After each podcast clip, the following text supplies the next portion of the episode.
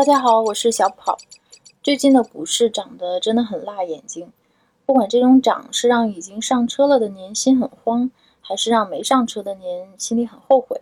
每当历史到了这么一个时点，其实都是一个非常好的时机，可以和大家聊一下逆势行动或者逆势投资 （contrarian） 这件事。历史上的传奇人物，尤其是在投资领域。大部分都是靠别人贪婪我恐惧，别人恐惧我贪婪这种胆识和行动才成功的。这些成功人士会告诉您，共识不能帮您赚到任何钱，因为您知道的，别人也都知道了，大家都知道的，那就已经反映在价格里了，也就是我们经常听说的 price in。Michael Lewis，呃，迈克尔·刘易斯老师在那本著名的《说谎者的扑克牌》中，其实有一段对 contrarianism。或者叫做逆势行动主义、逆势投资者呢，有一段非常精彩的评论。书里面说，逆势弄潮儿这个角色，谁都想当，但谁都当不成，因为大多数人都怕自己看起来会很傻。比起损失金钱，其实自己成为一朵奇葩，这种被孤立的感觉更可怕。要逆势弄潮，就要冒正常的脑回路不会去冒的风险。当您因为自己的奇葩行为而独自亏钱时，这种错误是没有借口的，没人会可怜您。而大多数的投资者和大多数人一样，做任何事情都需要借口。就算是跳崖，只要有几千个人愿意和您一起站在悬崖边上，那您也就愿意跳。扎心的讲一句，大部分人对逆势弄潮儿的看法其实就是两个字儿：讨厌。如果他失败了，其实我自己大概率也会在旁边看热闹，并且送上一句嘲讽，让你装逼。但如果他成功了，我大概会淡淡的说，这个人真是牛逼啊。但是还会有下一次吗？所以所有人其实都觉得自己能够做一只会逆势的特立独行的猪，而事实呢，大部分人都不是。话说回来。大部分人都觉得自己是一只特立独行的猪，这件事本身其实就证明了上面的逻辑。市场不是没有智慧，但是市场上生成的智慧是基于一个理论：群体智商大于个体智商，群体比个人聪明。集体智慧这个概念呢，其实最初是由一位已经去世的伟大的统计学家 Francis Galton（ 弗朗西斯·高尔顿）那在一个非常偶然的情况下发现的。在一百多年前的一九零六年，他在自己所住的镇子上发现了一场非常有趣的比赛。这个比赛就是猜牛。八百多位村民围着一头牛指指点点，试图猜它的体重。结果呢，令高尔顿老师非常惊讶。这八百个人猜到的平均体重是一千一百九十七磅，而这头牛的实际重量是一千一百九十八磅，误差只有一磅。啊，奇怪的知识又增加了。自从那场猜牛比赛之后呢，其实有很多人、很多研究学者呢，对这场奇怪的猜牛比赛进行了很多很多的研究。他们研究的结果呢，其实都差不多，一句话总结就是群体有大智慧。有一位社会学教授，嗯，Scott Page，斯科特·佩奇老师呢，他是密西根大学的社会学教授，他写过一本书，嗯，书的名字叫《差异》。差异的力量如何创造更好的群体、企业、学校和社会？在这本书中呢，其实他提出了一个非常有意思的定理，这个定理叫做差异预测定理。呃，英文英文的呃原文是叫做 Diversity Prediction Theory。这个定理呢是说，集体的差异等于平均个体误差减去预测差异。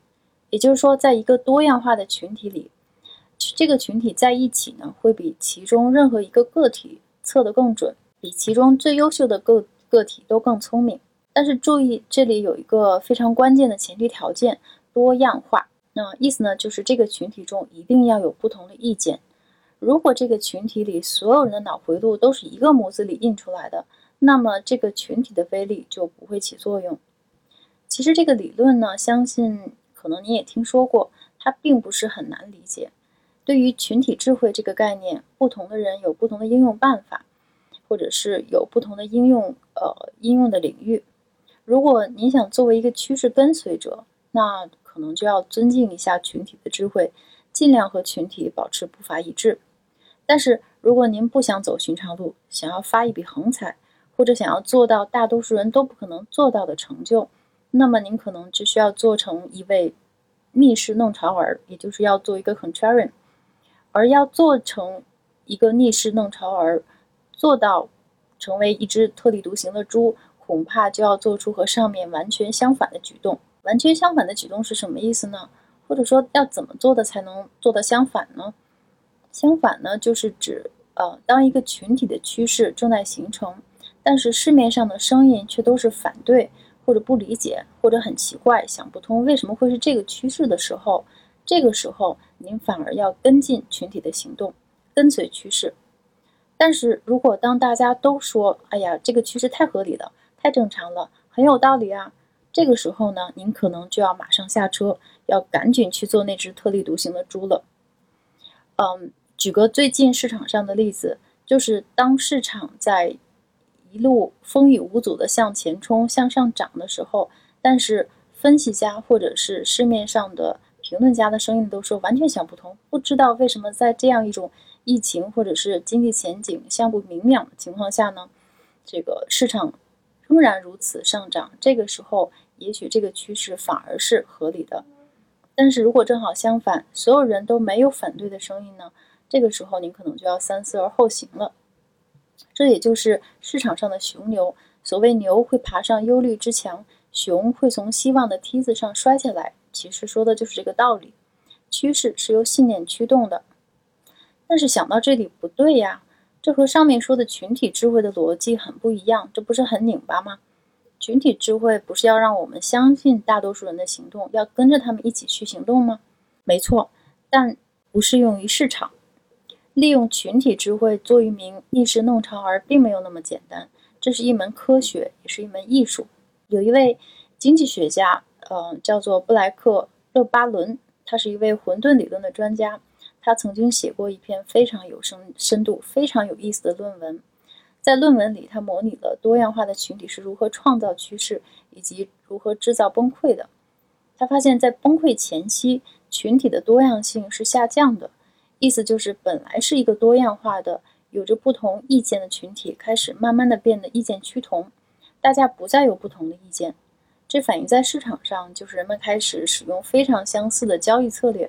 在一个不断上升的牛市中，一个表现呢，就是慢慢的买家越来越少。因为所有人都不再怀疑这是一个真正的大牛市，观点已经趋于一致，形成了共识。换句话说，大家都已经上车了。那么问题来了，如果这个时候您想卖的话，那要到哪儿去找还没上车的上车的乘客呢？当市场上没有买家的时候，其实也就是到了最脆弱的那个点。其实这里有一个技术细节，从市场实操的层面上来讲，当 order book 也就是订单流上没有买家。报报价或者说买单报价的时候呢，这就意味着市场上或者在这个高位上已经没有买家。这个时候，其实不管出于什么原因，如果出现了一个卖家，他只能比以比市场市价呢更低的价格报出去。但是在一个所有人都已经上车了的大牛市下，大家都想 hold 住，没有人想卖，没有新的买家该怎么办呢？那你只能报一个更低的价格，一直低到有人觉得足够便宜，开始接盘。那么下行的趋势也就开始了。所以上面这个逻辑呢，如果简单总结一下，就是一个毫无道理、大家都觉得很奇怪的趋势，反而是一个强劲的趋势；而一个已经变成了共识的趋势，反而是一个脆弱的趋势。其实这就是索罗斯老师的反馈理论 （reflexivity），正向负反馈和负向负反馈。当有不同观点的时候，市场是低度扭曲的，趋势反而能够稳住。但是当观点和情绪高度一致的时候，这就是一个高度扭曲的姿势了。那么问题来了，姿势高度扭曲了，然后呢？然后可能就是咔嚓一声，市场崩溃了的时候。今天就跟大家分享这么多，嗯，谢谢大家。